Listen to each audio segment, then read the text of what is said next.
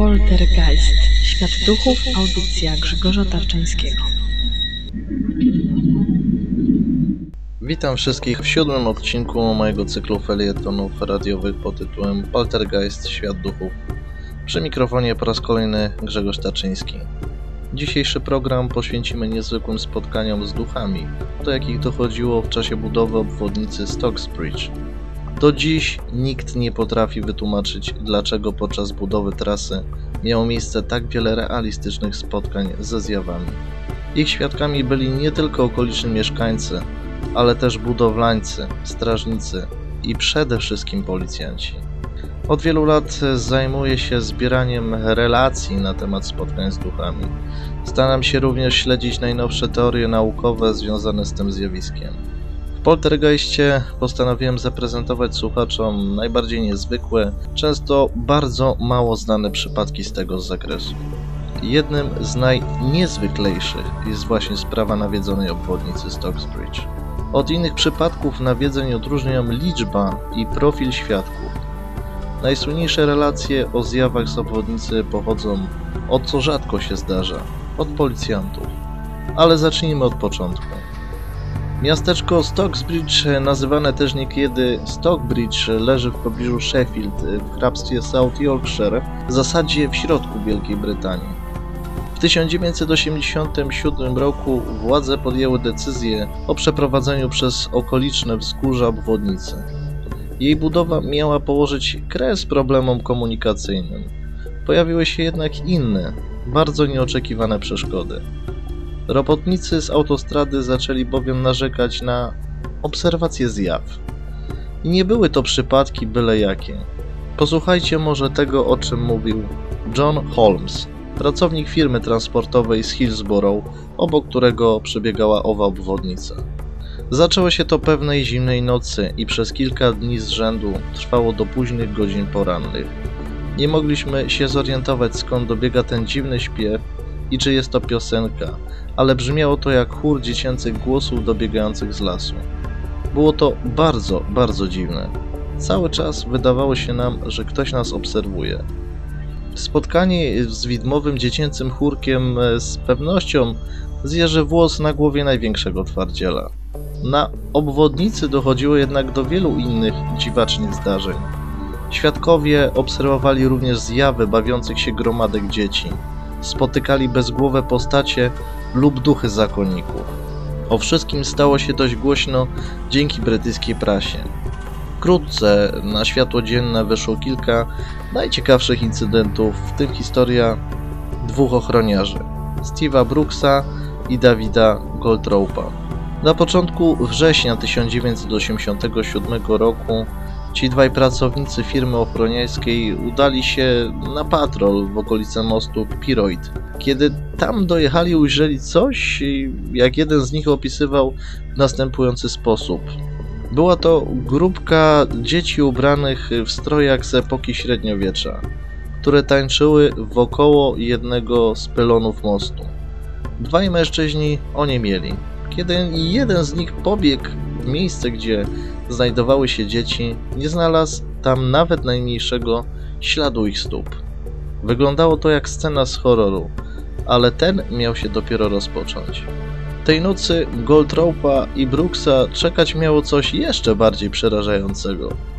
Patrolując okolice, spostrzegli oni nagle postać, która stała na szczycie budowanego mostu. Zdecydowali się, że osaczą ją. Brooks obserwował człowieka, zaś jego partner miał podjechać od tyłu samochodem i poświecić w jego kierunku. To, co stało się później, sprawiło, że obaj panowie zrezygnowali z pracy na obwodnicy. Reflektory ich auta oświetliły kogoś, kto wcale nie był człowiekiem. Była to w zasadzie widoczna na moście bezgłowa postać w długiej pelerynie, którą promienie światła przeszły na wylot. Jak y, mówił właściciel firmy ochroniarskiej Goldrope i Brooks, y, dwaj rośli chłopi trzęsi się na wspomnienie tego, co im się przytrafiło jeszcze 24 godziny później. 11 września 1987 roku policjanci Dick Ellis i John Beatty, którzy przedtem nie wierzyli w pogłoski o nawiedzonej obwodnicy, wybrali się ciepłą nocą na patrol. W pewnym momencie zatrzymali radiowóz, a Ellis odsunął szybę. Wtedy stało się coś, co wcześniej było dla nich nie do pomyślenia. Uwagę obu policjantów wzbudziło dziwne odczucie, jakby ktoś ich obserwował. W pewnym momencie jeden z nich odwrócił się, widząc z tyłu dziwną postać. Drugi krzyknął przerażony, bowiem też ją zauważył. Kimkolwiek była zjawa, nie wyglądała na typowego Brytyjczyka z końca lat 80. Jak opisał ją pan Beat. Z tego co widziałem, duch wyglądał jak człowiek z lat 20. XIX wieku. Wydawał się być mężczyzną i gapił się na mnie. Jego twarz widziałem przez ułamek sekundy. Miał na sobie rodzaj żabotu oraz kamizelkę, jak ktoś z czasów Karola Dickensa. Po sekundzie zniknął. Świadkiem kolejnego ciekawego spotkania z duchem na obwodnicy był Graham Brook i jego syn Nigel. Graham, pasjonat biegania, wybrał się pewnego jesiennego wieczora na rutynową przebieżkę. Nieoczekiwanie syn, który jak widać sport lubił znacznie mniej, zapytał go, czy może udać się wraz z nim. Oto jak Graham opisał to, co działo się potem. Zazwyczaj biegam sobie codziennie po pół godziny. Tamtego dnia Nigel spytał mnie, czy mógłby pobiegać ze mną. Dobiegliśmy do kościoła w jakieś trzy kwadranse. Syn dostał zadyszki, więc biegł z tyłu, a ja czekałem, aż mnie dogoni. Ja nie byłem zmęczony i biegłem dalej. Kiedy zbliżyliśmy się do drogi do Worley, zauważyłem człowieka, który szedł tyłem do nadjeżdżających aut. Spojrzałem na tą postać, ale mój mózg nie mógł się pogodzić z tym, co zauważyłem. Ten człowiek był ubrany w coś, co wyglądało jak kostium z XVIII wieku, na który była zarzucona peleryna z ciemnobrązowym kapturem. Ten człowiek wlókł za sobą wór w ciemnym kolorze, do którego był przyczepiony łańcuch. Nigel mówił, że słyszał nawet jego dźwięk. Wkrótce doszło do mnie, że obaj widzimy coś niezwykłego. Poczuliśmy też dziwny zapach bijący od tej postaci. Przypominał on smród ze sklepu ze starociami. Miał na sobie ciemnobrązową, bardzo zużytą pelerynę. Był tak realny, że mogłem do niego podejść i go dotknąć. Wkrótce nadjechała ciężarówka, a widmo zniknęło.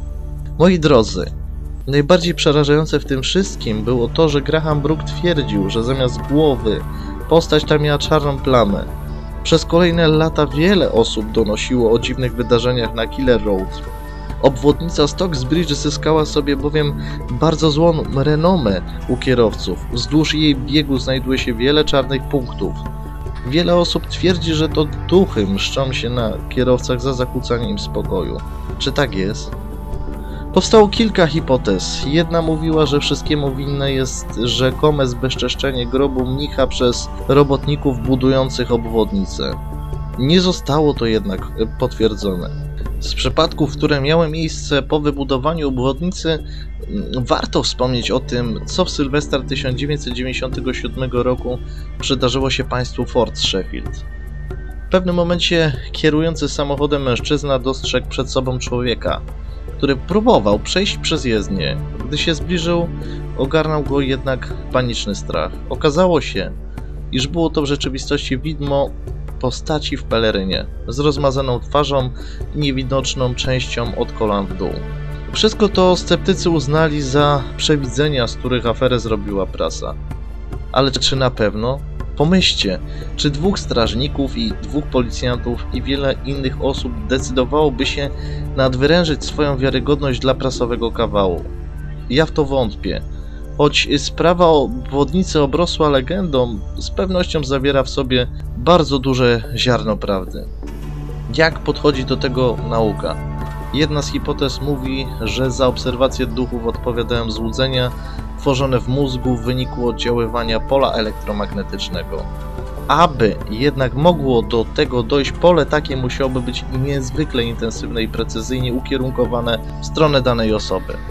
Czy doświadczenia Brooksa i Gołtropa, dwójki policjantów, a także ludzi, którzy słyszeli zagadkowe zawodzenie, możemy przypisać oddziaływaniu dzikich pól magnetycznych albo zbiorowej histerii? Wydaje mi się, że to rozwiązanie by było bardzo, bardzo na siłę. To tyle, moi drodzy, o przypadku ze Stocksbridge. Ja dziękuję wszystkim za uwagę i zapraszam na kolejny odcinek.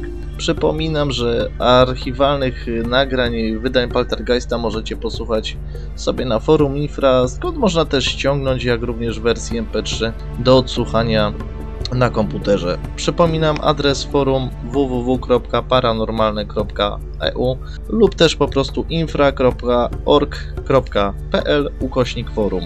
W kolejnej odsłonie Poltergeista spotkamy się z zagadkowym przypadkiem e, pani Joasi G. Sosnowca. Ja już dziś serdecznie zapraszam, oczywiście wszyscy możecie się kontaktować drogą mailową e, ze mną o swoich przypadkach. To jest merkury79 małpa op.pl. Pozdrawiam i do usłyszenia. Produkcja i realizacja. Portal Infra. Www.infra.org.pl